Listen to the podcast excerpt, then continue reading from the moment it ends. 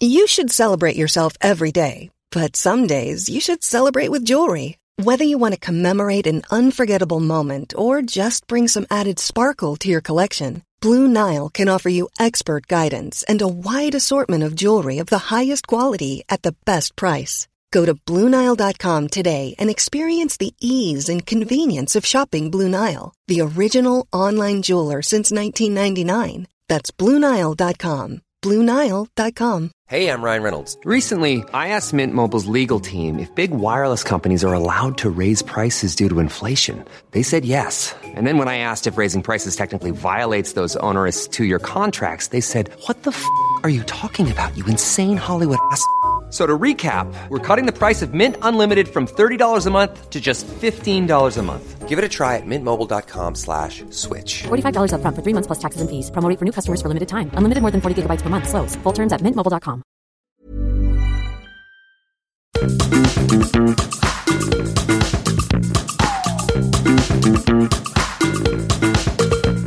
This is Reasons to be Cheerful with Ed Miliband and Geoff Lloyd. Hello. Hello. How are things your end? Well, it's pretty hard times, isn't it? I mean, for the country and, you know, very strange times. How are you finding being a, a teacher to your two lads? I'm trying to do my bit. I think my wife is not for the first time doing better than me, but I'm trying to sort of share the load. And she had this idea that I should teach them how to do a speech. How's that gone for you? Not a speech about sort of post neoclassical endogenous growth theory or something, but something that they are interested in. Well, Sam is going to do the Liverpool Barcelona semi final when Liverpool came back. That was a year last year. And Daniel's doing chess. Nice. And I said the beginning of the speech has to sort of grab people by the ghoulies. They were quite surprised that I would say that. I think I think we're all quite surprised that you used the, the word ghoulies in 2020. Well, you're not surprised, are you, really? Well, no, it's very very on brand to for you to be using a word that we haven't heard since the 80s. Anyway, it's a way to distract them. How are you coping? Yeah, you know, it's sort of the same. Um, I'm trying to figure out how to fill the time with my four year old. We're doing lots of drawing. I'll tell you what I'd really recommend. Um, There's this cartoonist or illustrator called Rob Biddulph. I think that's how you pronounce his name. He's been doing this thing online about how to draw. And you basically, he draws it online, uh, whatever, and then you sort of, you know, emulate him.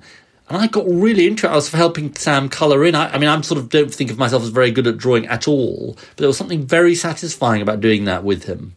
Just for people to know, it's called hashtag Draw with Rob, and uh, you can find it online. And uh, he's done a Gregosaurus, a sausage dog, um, Fred Bear, and Kevin. He's he's like a Tony Hart for the new millennium. Shall I say what we're talking about this week? Yes. This week we're talking about supporting children and young people through the current crisis.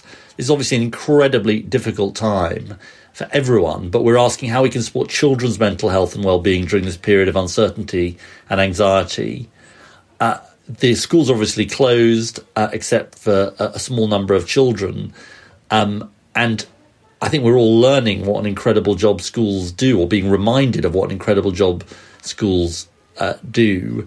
We know that school closures risk widening the achievement gap between wealthier and less wealthy children based on the resources they have at home. We know all children and families are facing pressure. We're going to be asking educational psychologist Dan O'Hare about how to talk to children about coronavirus and support them when out of school.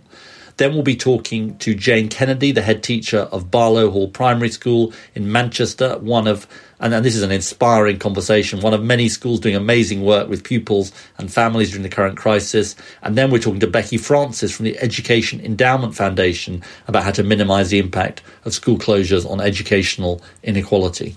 And our cheerful people this week, uh, we've we've spoken to one of them before. It's Alex Smith, who is the chief executive of the Cares family, uh, and he's going to be joining us along with one of his volunteers, Amy Harvey, to talk about how they're connecting with older neighbours during this period of social distancing.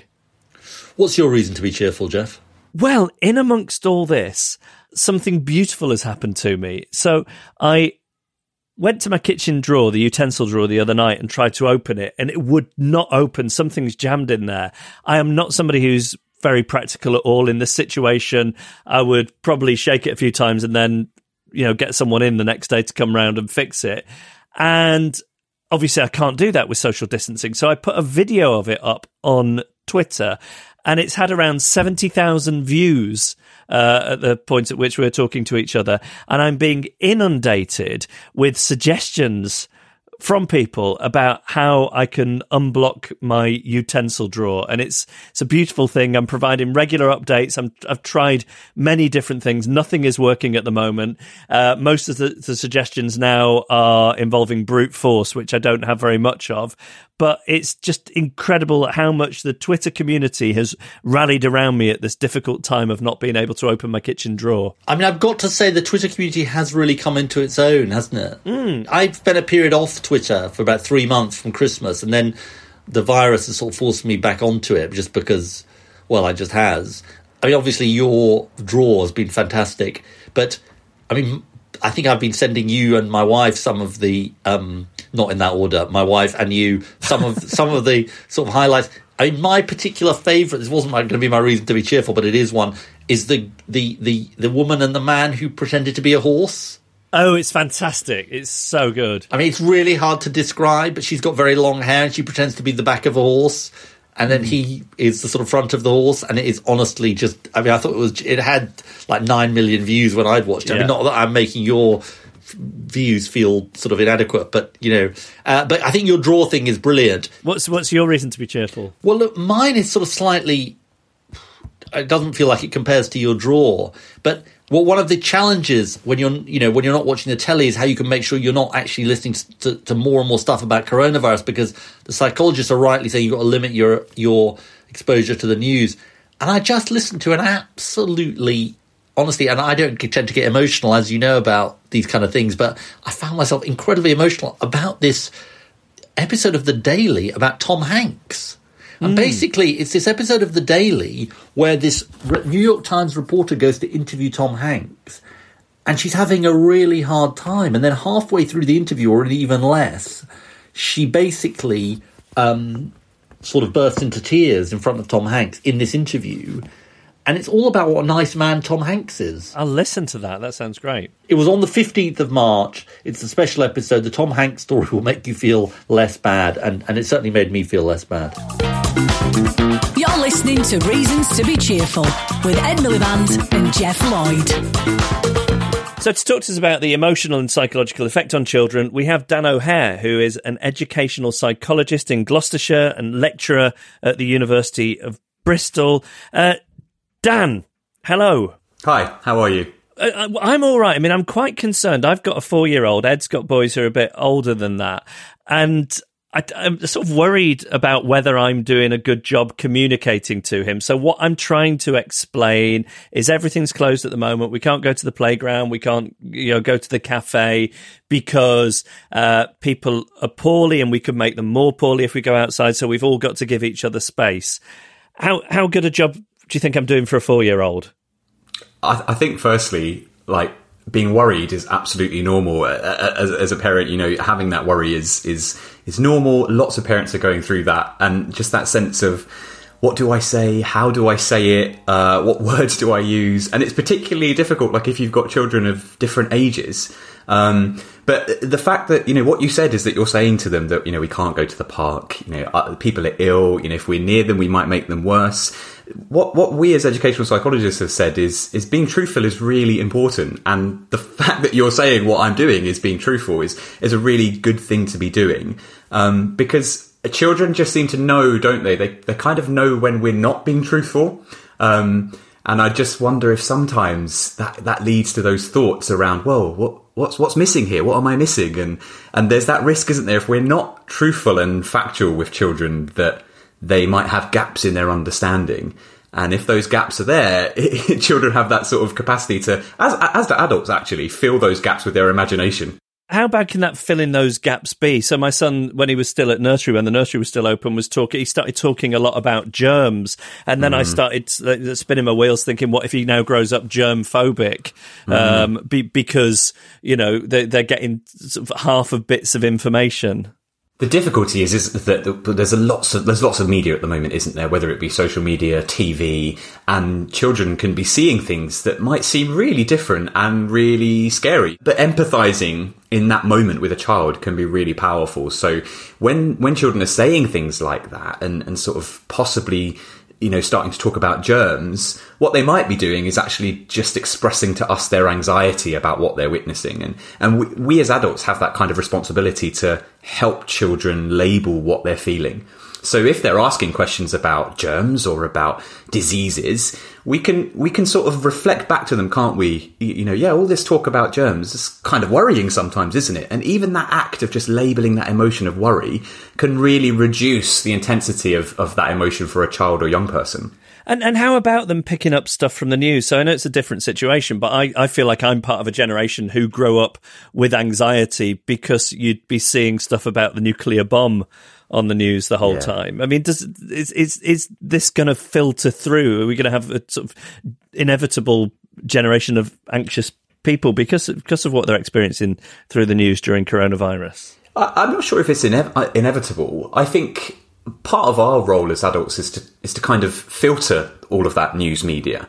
So, you know, whether it's joint viewing a news program with, with a young person, whether it's making sure that actually as adults, we kind of restrict the amount of time that we're spending on news media so that we can then give the really key information to children rather than them having just sort of unfiltered access to it. Because children's understanding will differ uh, depending on their age or the maturity and you know parents and carers are, are going to know that better than anyone so we can sort of do that for children just filter it and do we need to be managing our own anxiety under normal circumstances? If you're an anxious parent, then you can pass that anxiety on to children. Do we need to be working hard to sort of manage our own anxieties around uh, the coronavirus?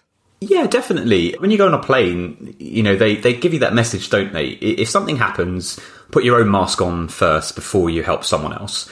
And I think that analogy is really powerful for emotions as well. So if we're feeling really anxious or uncertain or perhaps frustrated, and we try and have a conversation with a child about their frustrations or their anxieties, then they're likely to sort of feed off each other. We might not be in the right position to have that conversation.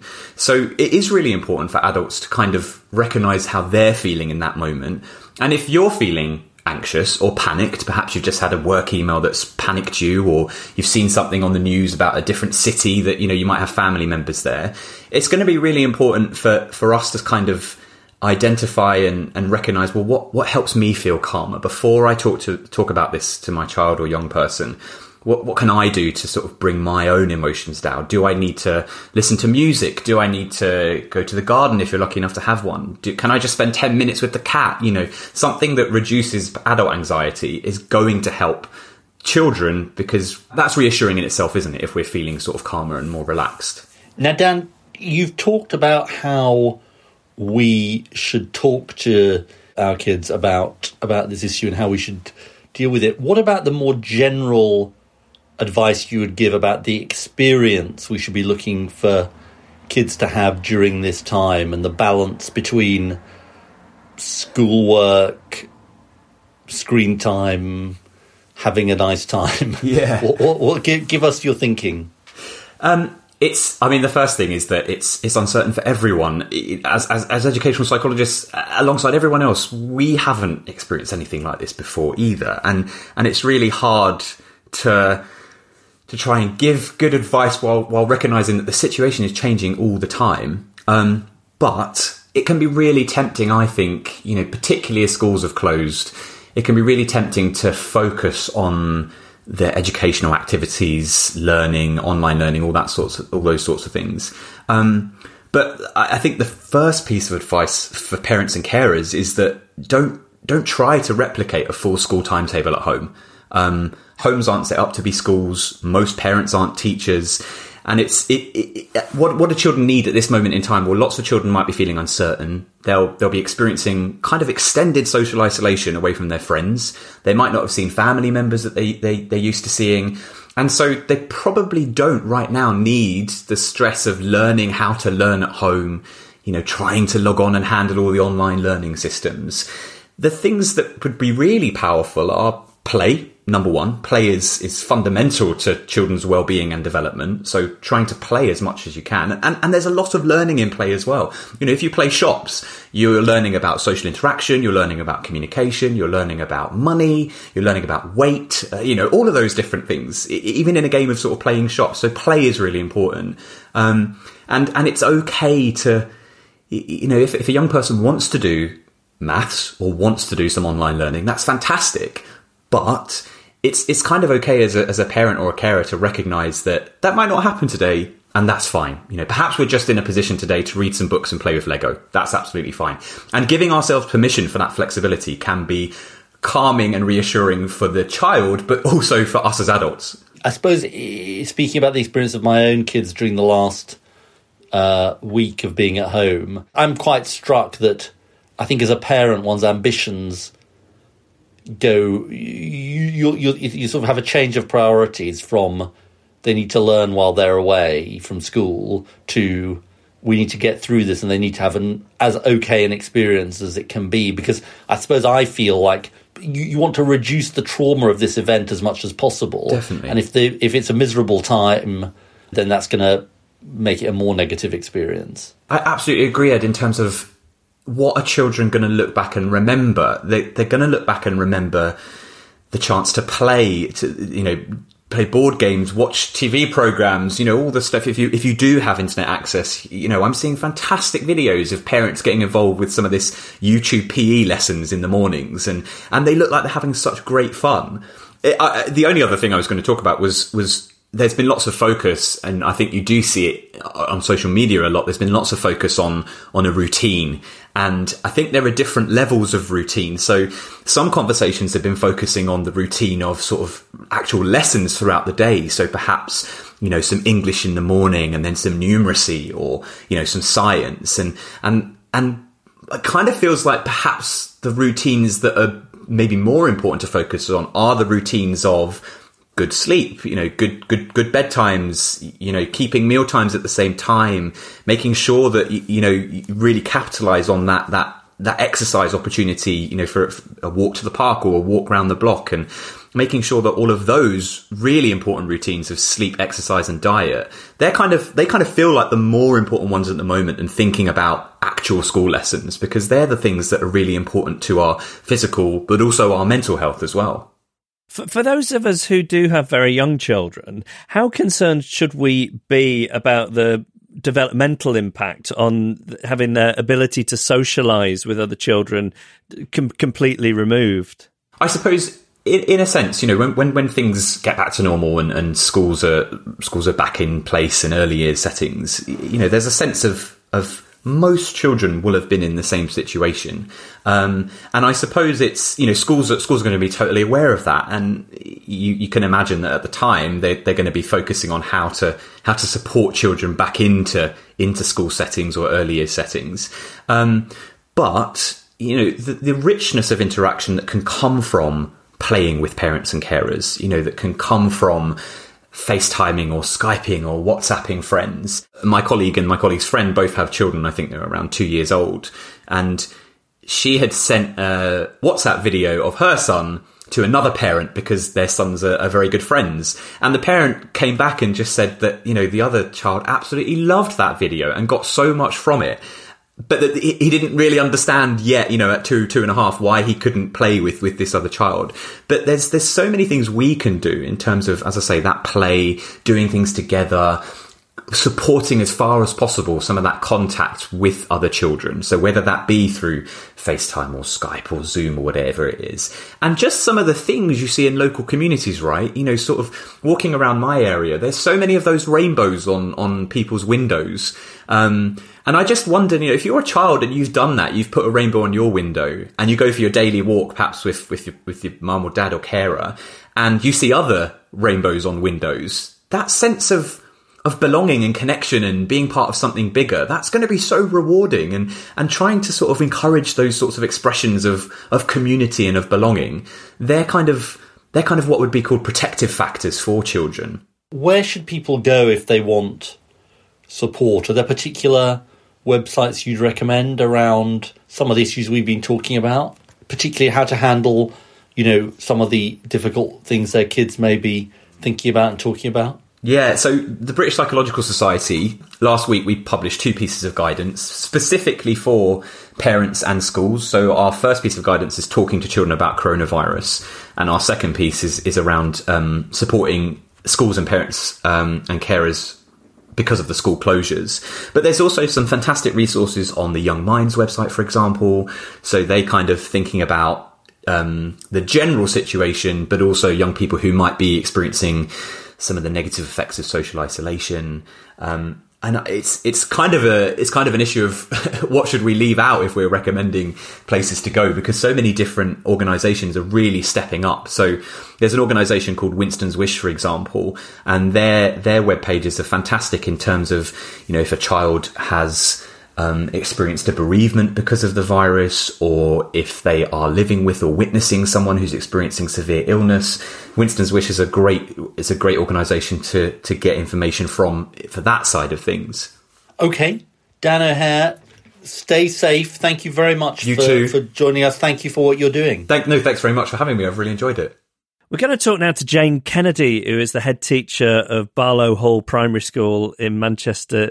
Jane, thanks for coming on talking to us. It must be an incredibly strange time for you. Um, do you want to talk to us a little bit about how the last few weeks building up to this have been, what kind of plans you had in place, and, and how the teachers and pupils at your school have been been dealing with it? Um, it's been an incredibly strange time uh, over the last few weeks. I think the build up, uh, as you said, has been quite a few weeks. Uh, I don't like being a virtual head, I'll be honest with you. Uh, it's very strange. Um, it's just been so fast, everything for everybody. It's the same for all of us, really. It's been so fast. Uh, I think it's quite difficult to plan for things when you know that what was important in the morning is different by the afternoon. The great thing, though, is is that I think across schools, uh, certainly the schools that I'm I'm close to, um, I've been working incredibly hard, pulling together, um, and, and knowing that they're really really committed to make to make the difference. Really. And what was the f- sort of frame of mind like of the, the pupils in the run up to it? So, so what you, you're dealing with kids from the age of four, really. So, uh, how how were they feeling as news of this was starting to filter through? Um, to be honest, I think whether you're a child or an adult, whether you're 10 or we've actually got some two year olds at Barlow Hall, uh, I think we've all been a bit bewildered. Even as adults, we've been very bewildered. So you can imagine for children how difficult it's been. So, um, you know, on the last Friday, we brought everybody together. We did a bit of an assembly. We have a school song, so we we sang the school song, and we promised that that would be the first thing we would do when we were all back together. Um, and just looking at the children's of the uh, faces, uh, you know, when I stood in front of the assembly, was just it was very, very strange.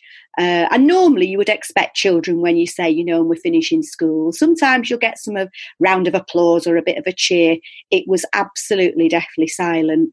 Um, so you know we've just done our our best really to try and alleviate the ang- the anxiety both for the families that we work closely with um, and the families have been brilliant. We've got flowers we've got chocolates we've got cards and you know thanks for making the difference. And it was it was a great sort of team spirit but it it was strange. It was very strange and what are you doing to support pupils, their their well being, their education, while while they're away from school, while most of them are at home?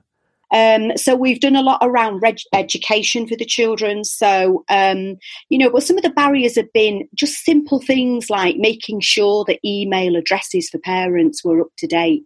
That has been one of our biggest barriers. Uh, but we've set up, uh, we call them our deluxe work packs. Um, so we've set up the work packs, um, and by the end of Friday, we still had over 100 work packs left. So uh, my staff have home delivered the work packs to families, sometimes because the families were self isolating, um, sometimes because you know they weren't able to get to school. So we've delivered work packs. We are also daily emailing our families um, with, if you like, a bit of a plan for the day. Um, and then we can refer to what is in the work pack, or sometimes we're putting links and learning platforms on there. Uh, and I think we're just getting better and better. So when whenever I open, open my emails now, that the, the, teachers and the staff are just putting on, you know, here's a great idea, um, send this to the children. We, we kind of plan for our community we, we know our community, we know our families, we know our children, we know what they need. So, for example, the work packs that we've set up, we know which families have got access to stationery, scissors, and we know which haven't. Um, you know, so it's about looking at providing um, according to you know where families are and, and what their needs are. The well-being is something else, obviously. You know, and it's a big part of of us trying to support the children. Um, but it's quite difficult when you're so remote uh, and it's all a bit virtual. Jane, just give us this picture of how many kids do you still have in school out of the 300 or so that um, that are your pupils? Yeah, so we've got 308 on roll, um, on Friday night, um, which was a very, very difficult day for, for anybody in schools, um, whether you're leading schools or just in the school. Friday was a, a very difficult day uh, emotionally, as well as trying to set up. You were closing down a school and setting up a new provision. So on Friday, we allocated 36 places uh, in our, we're calling it our childcare provision. Um, and those places were for children. Some children had uh, educational healthcare plans. Some we um, were vin- vulnerable for different reasons. And then obviously we've got a group around key workers. By Monday, um, we had out of the 36, we had 16 actually turned up. By about half past 10, four of those families had withdrawn um, their children. Um, and we've settled into a routine of be- somewhere between six and 10 children accessing uh, each day. Uh, and I think that's relatively local to where I am, that's fairly typical. But they are having an absolute ball in the provision. There's no doubt about it. And the sunshine helped this week. so that's definitely true. Now, you've got 46% of your uh, children on free school meals. Yes. Um, what? How? I mean, how worried are you about the sort of differential provision? How much do you think you can make up for that, the differential home provision that, that children have? Um, I think it's difficult. I think it's one of the reasons why we have set up a daily register so that each individual class teacher is uh, connecting through email um, with children um, today, we have looked at that register to see which children are accessing and which aren't. We, uh, myself and the deputy Jen, have uh, got um, a, a, safeguarding strategic approach uh, it's a bit like school improvement on the hoof, really. But we we really wanted to make sure. Um, so we've kind of worked it in three different levels. We've obviously got our, if you like, our sort of high end social work involvement, children on uh, child protection planning. We've also then got our middle band um, of children that we know are going to struggle for food um, you know, for all sorts of different reasons. And then we've also got a band that we've picked up today, uh, children that are not accessing our emails, um, we're not hearing from. So my staff, um, I've been uh, phoning to try and make sure that we've got a full picture. So this morning I was actually uh, home visiting with Jen to try and connect with, with families that we'd not heard from. That must be incredibly difficult with your sort of home visiting while not being able distancing. to well keeping your distance yeah, i suppose. yes we are keeping the distance yeah. We're, we're you know on we're, the doorstep yes, home visiting on the doorstep. yes we are home visit actually we've been we've been asked inside a lot.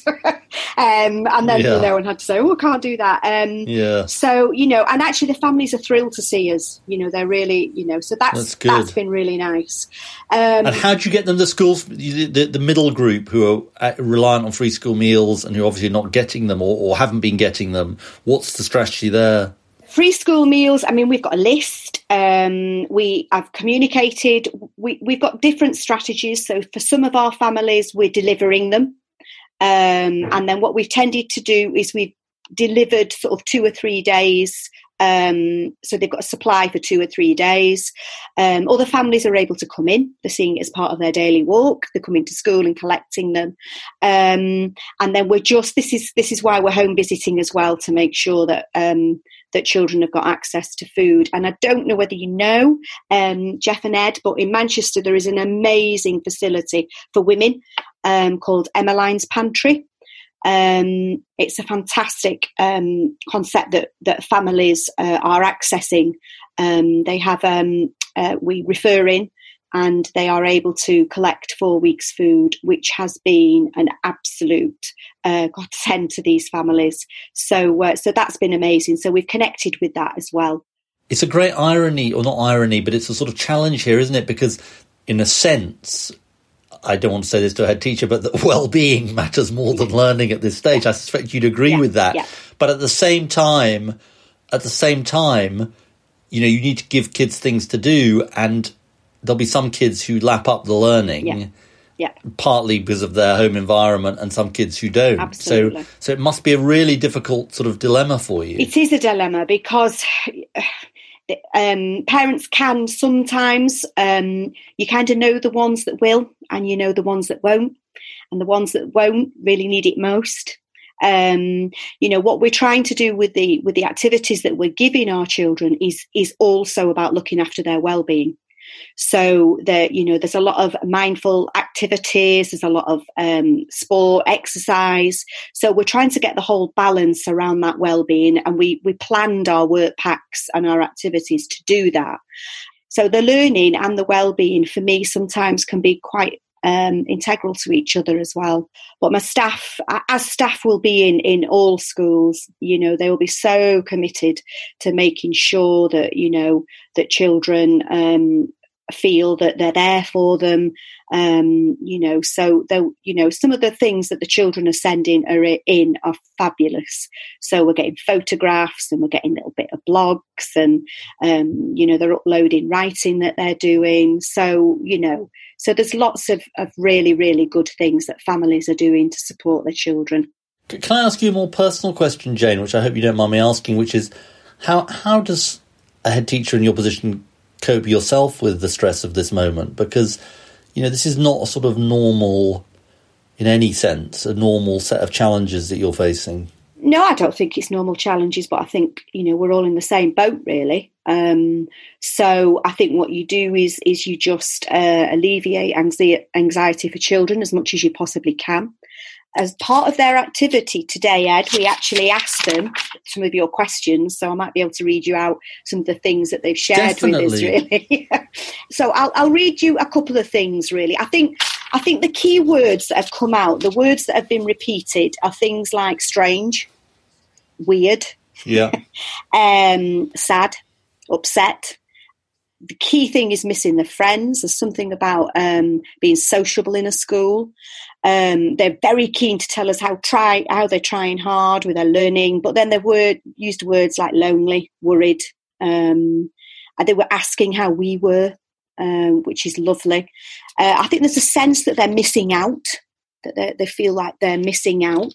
But then there were some great things that they've loved the sunshine, they've loved being with their family, they've quite enjoyed learning with their family, um, they've learned to play drafts. Uh, things that they've not tried before, um, and they they also recognise that they feel safe because they're staying at home. They do understand that concept, which I think was quite reassuring, really. Um, but one of the things, um, so I'll just read out perhaps a typical example. The the mum the mum says that the, the child that um, has responded misses school terribly. Th- those were her words.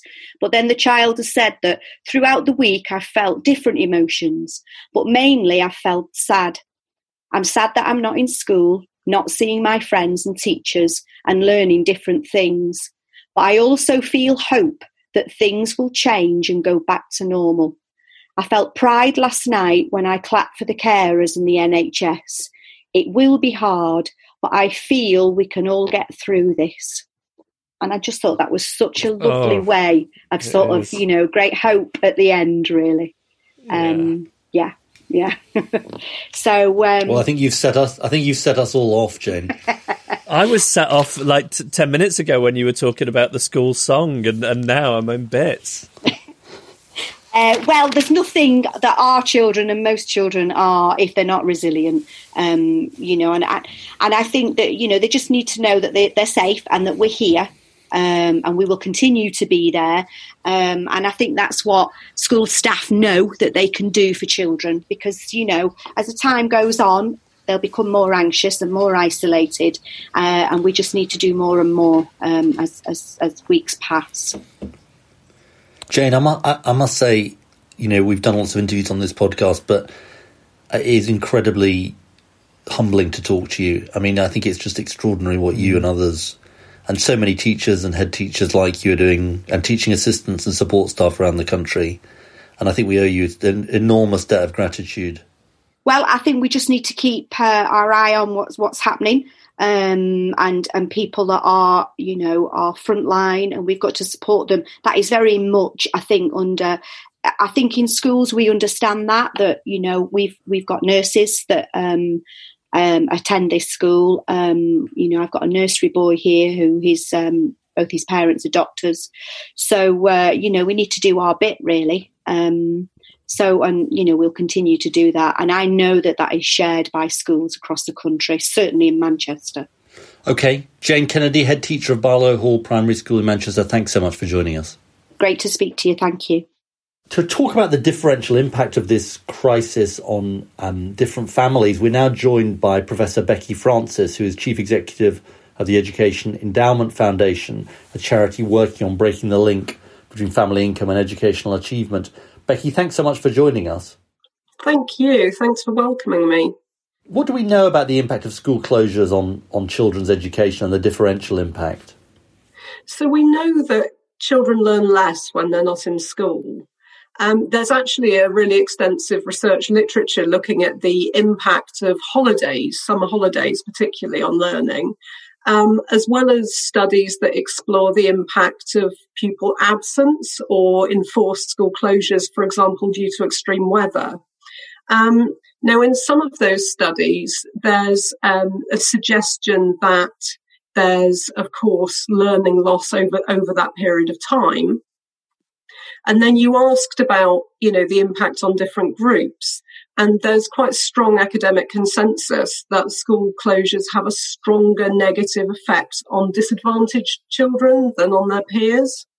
And there's a whole range of reasons for that, as you'd imagine. Um, disadvantaged young people are likely to be affected worse by school closures because they have fewer educational activities and resources at home uh, lower availability of books and so forth, and of course, lower rates of parental involvement and understanding due to differentials in um, family education or indeed due to working patterns, which is a real issue at the moment.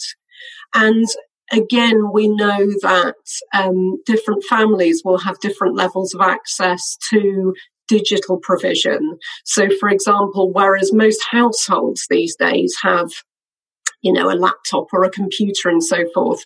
There's strong differentials between how many there are in each household. So whether um, all kids have access to that.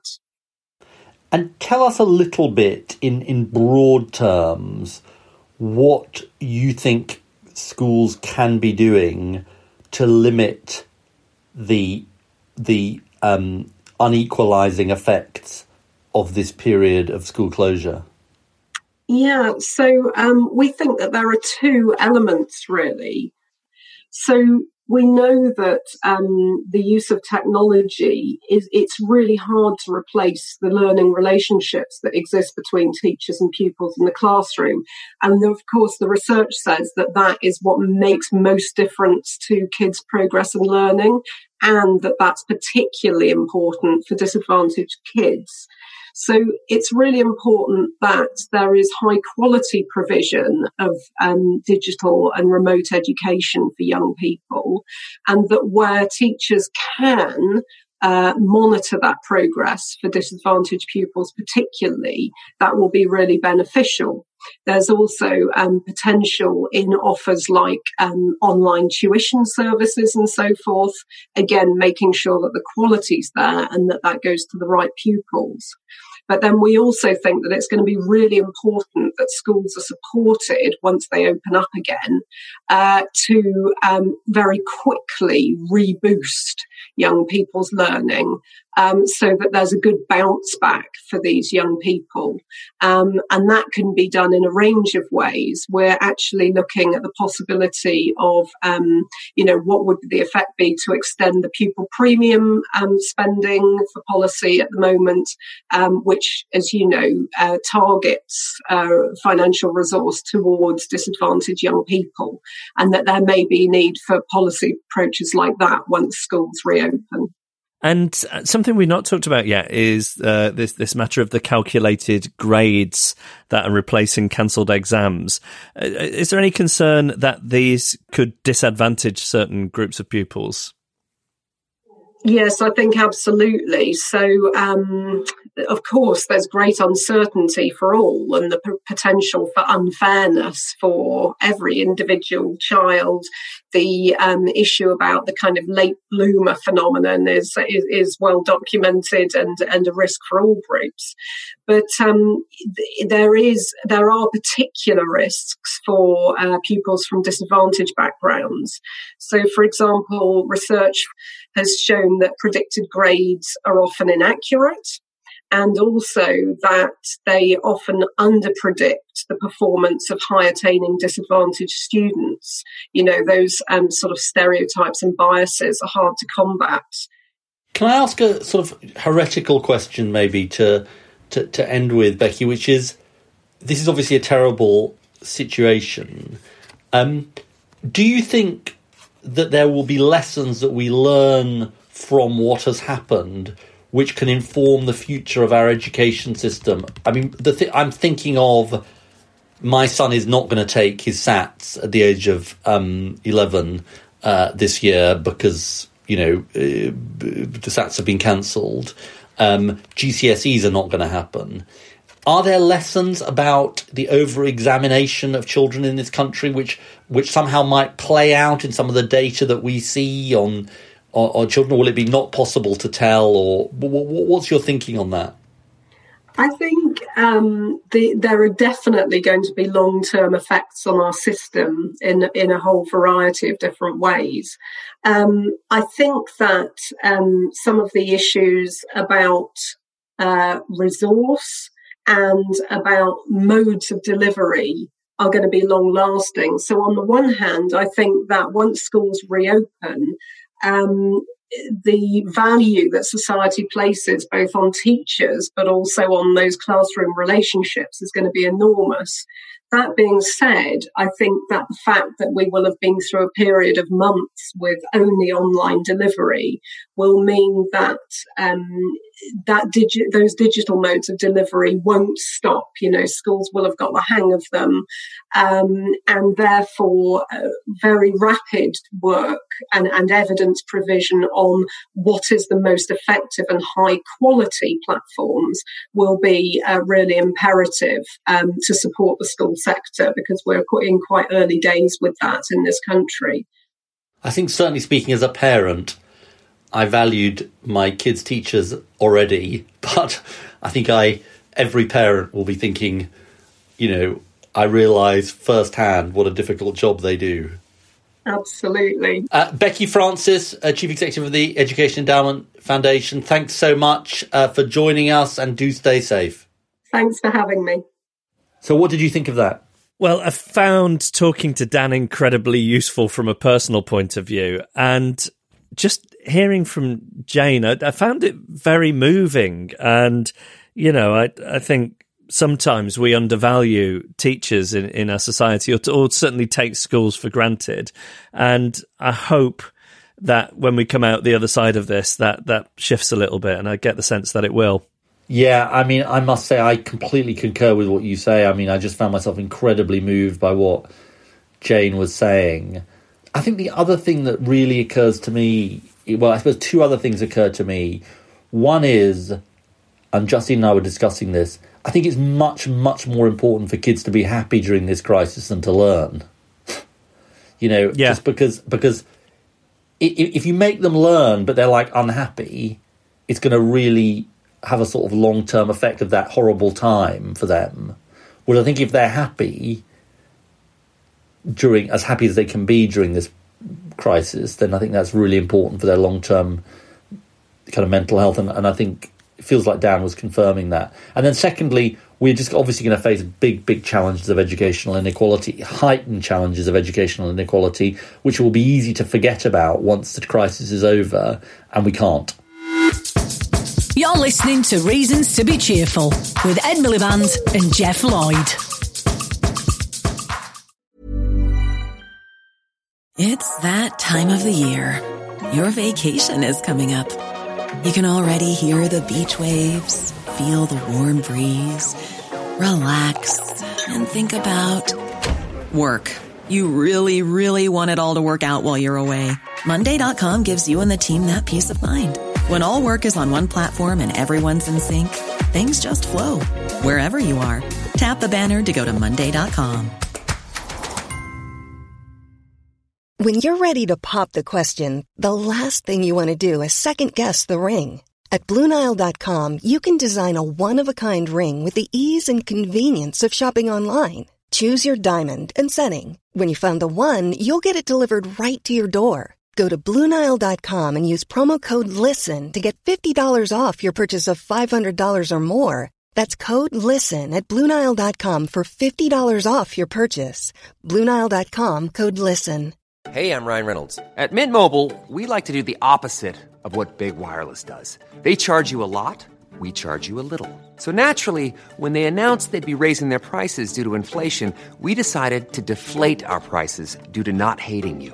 That's right. We're cutting the price of Mint Unlimited from $30 a month to just $15 a month. Give it a try at mintmobile.com slash switch. $45 upfront for three months plus taxes and fees. Promo for new customers for limited time. Unlimited more than 40 gigabytes per month. Slows. Full terms at mintmobile.com. Now, in this very, very difficult time for the country and indeed the world, please do get in touch with us. We do want to hear from you um, about what you think you want to hear on this podcast. So you just need to go to cheerfulpodcast.com. Please do email us. We're, we're flexible in the sense that we'll obviously do our weekly episode, but if if the sort of need or the occasion arises, we might do uh, extra shorter episodes as well. So if the things you want to hear about, cheerful stories that you think will cheer people up, because goodness knows we need them at this time, please do get in touch with us.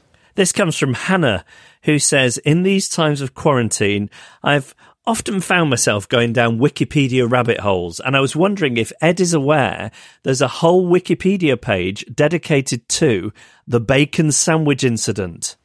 Did no, you know I wasn't Ed? aware, actually, Hannah. Funnily enough, I hadn't searched for that. She says it's remarkably detailed and made for a nice, light-hearted read that hark back to simpler times. My favourite quote from the whole article is this: Cameron's Conservatives won the general election with an unexpected overall majority following Labour's defeat. Miliband resigned as leader. It is unclear what effect, if any, the photograph had on the eventual result. Uh, she continues, if I were Ed, I'd personally feel very powerful knowing that my ability or lack of to eat a bacon sandwich could alter the course of democracy. Hmm. She also says, on a final note and a direct appeal to Geoff, in these times of quarantine, will you finally tell us the leisure centre story? Especially now all leisure centres are closed, you bring that leisure related content that we're all sorely missing in our lives. Now, for those who don't remember this or weren't listening to the podcast, it was about 18 months ago now where Geoff was telling a rather long, convoluted, but yet nevertheless fascinating, but nevertheless, I want to emphasize this fascinating story about taking Jean to the leisure centre.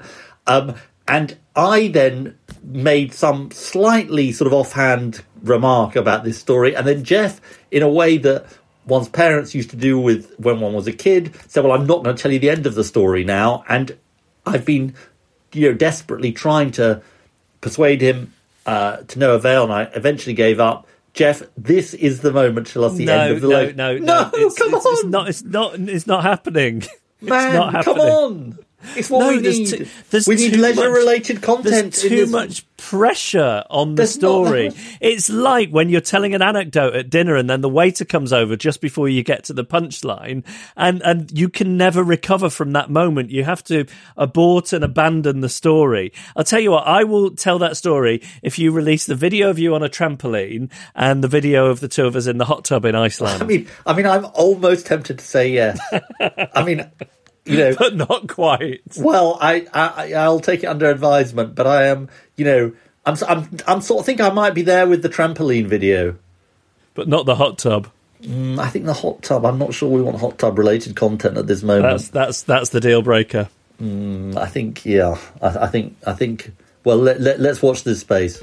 Send us your ideas or suggest a guest for a future episode. Email reasons at cheerfulpodcast.com. Find us on Facebook or tweet at Cheerful Podcast. So, in the cheerful people slot this week, we are joined by Alex and Amy uh, to talk about the Cares family. Now, Alex, it's it's not your first time on the podcast. Um, uh, this is Alex Smith. He is the founder and CEO of the Cares family. Do you want to just remind people who perhaps new listeners or just forgetful um, what what the Cares family is?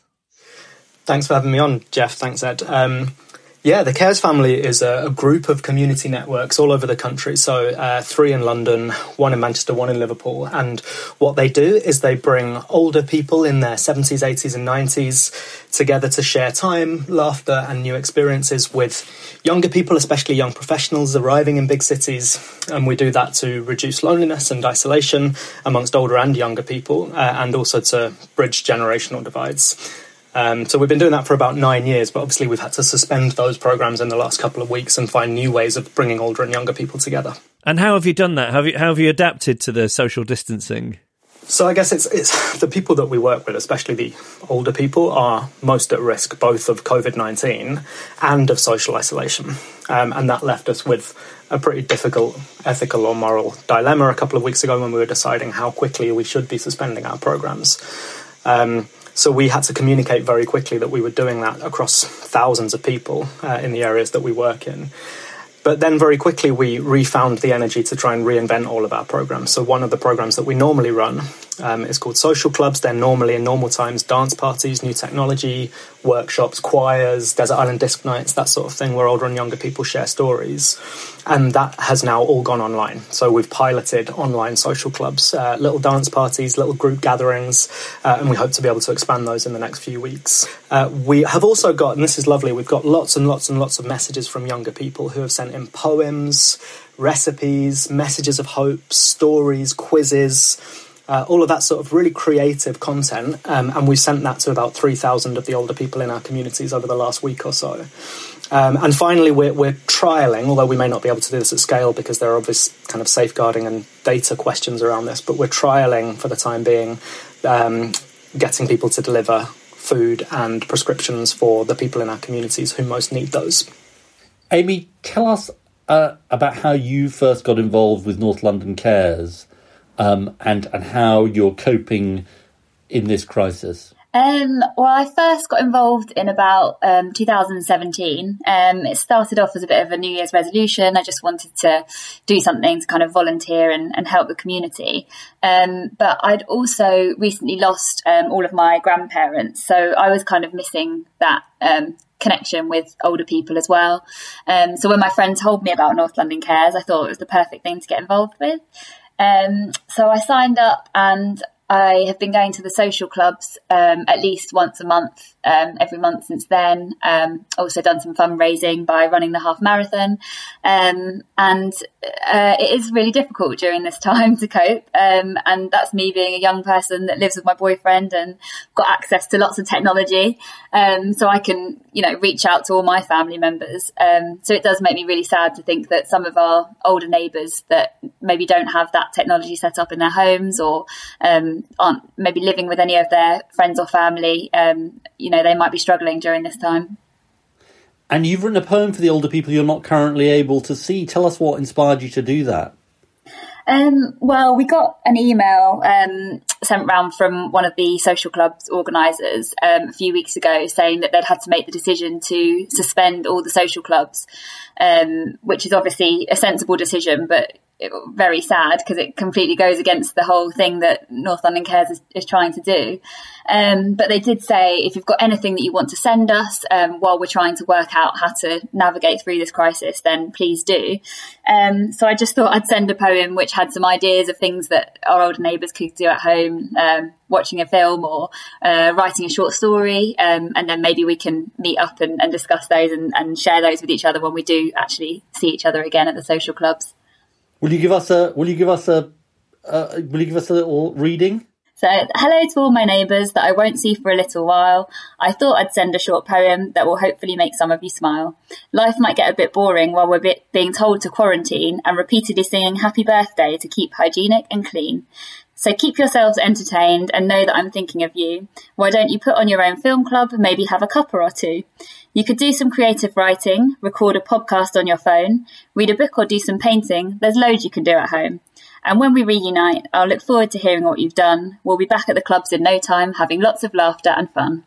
That is a lovely poem. I, I was going to end on this question, Alex, which is Do you think that there's a chance that this crisis will end up linking people better with their neighbours, you know, the people on their street who are elderly and vulnerable? I, I mean, it feels like some of that is happening, uh, not just from the outpouring of, of national volunteers, but from what's happening in localities all around the country.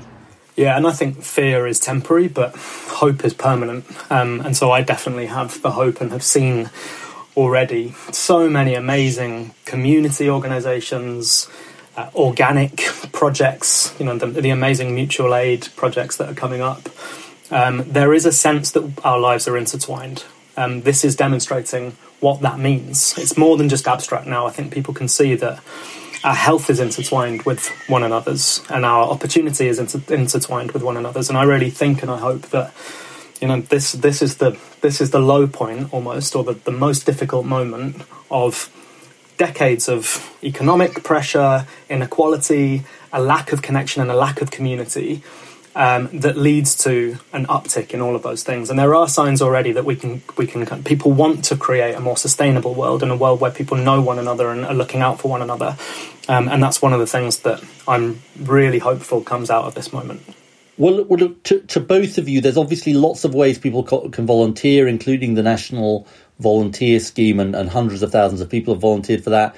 But Alex, in particular, if people want to get involved in the Cares family during this period. There'll be people at home who maybe haven't heard of the Cares family before, but who want to do their bit for people in their community. Tell us how and where people can volunteer. Two ways, really. The first is um, visit www.thecaresfamily.org.uk, and from there you'll be directed to a local branch of the Cares family if there is one in your area. Um, and the second way that you can help is obviously there are lots of charities going through very difficult times financially right now. We're running a crowdfunder, which is uh, matched by one of our generous supporters. So £10 that you may be able to donate becomes £20 and so on. Um, so if people are able to give a little bit at this time to help their elders to stay connected in what is a really disconnecting time, um, then we'd obviously really appreciate that. Okay. Uh, Alex Smith and Amy Harvey, thank you very much for what you're doing during this crisis. And thanks so much for joining us. Thank you. Thank you for having us.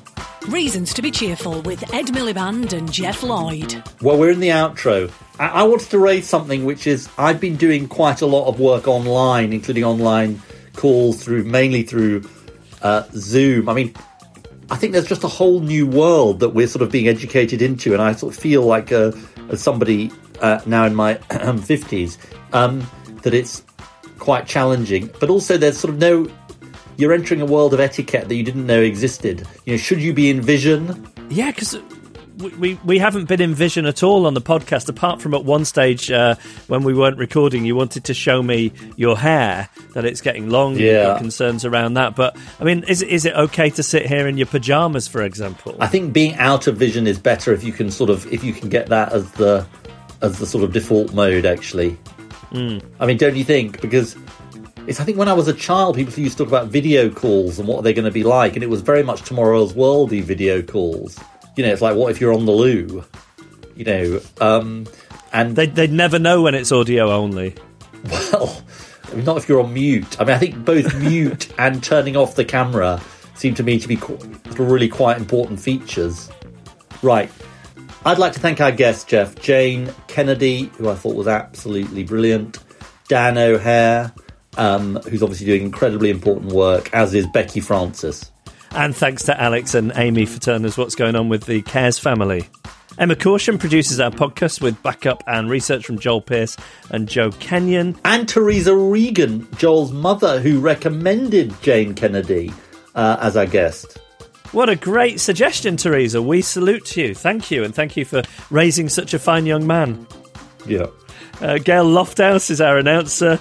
Uh, James Deacon made the ident said seed, composed the music, and our artwork was designed by Henry Cole.